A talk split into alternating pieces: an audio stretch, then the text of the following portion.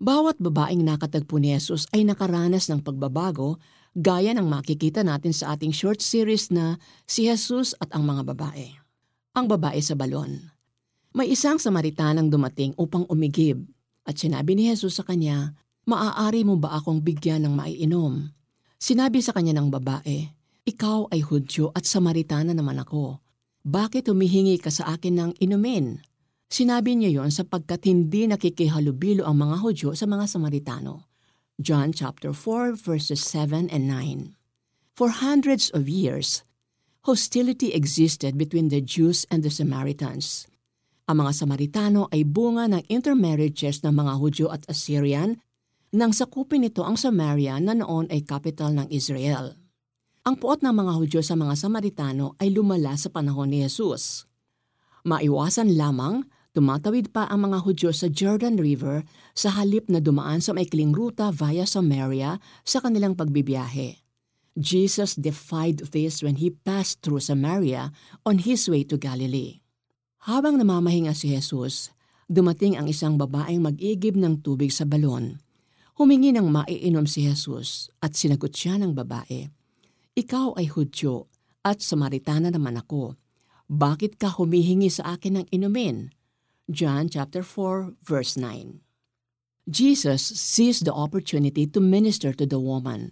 Sinabi niya, ang bawat uminom ng tubig na ito'y muling mauuhaw. Ngunit ang sino mang uminom ng tubig na ibibigay ko sa kanya ay hindi na muling mauuhaw kailanman. Ang tubig na ibibigay ko ay magiging batis sa loob niya at patuloy na bubukal at magbibigay sa kanya ng buhay na walang hanggan John chapter 4 verses 13 and 14.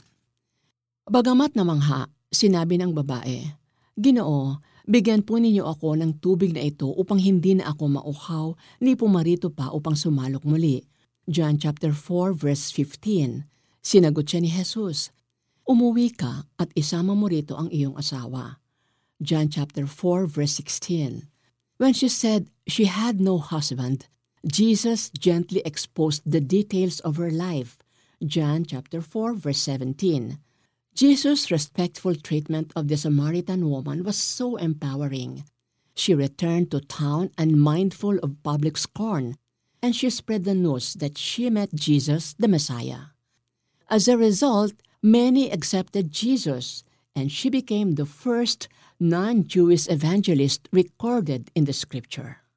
Babae man o lalaki, gaano man kalaki ang ating kasalanan, maaari tayong gamitin ng Panginoon upang ipahayag ang Ebanghelyo. Panginoon, salamat sa aral na itinuro mo sa pamamagitan ng babae sa balon. Salamat sa iyong kapatawaran na aking tinanggap. Simula ngayon, aking ipahahayag ang iyong Ebanghelyo. Application Ilista at ipanalangin ang mga taong nais mong abutan upang ipahayag ang magandang balita ng Diyos, maging handa na magbahagi sa kanila.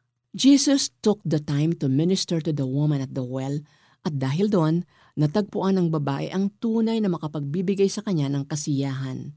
Bukas, kilalanin naman natin ang babaeng muntik ng patayin ng taong bayan at kung paano niya naranasan ang kaligtasan at bagong buhay.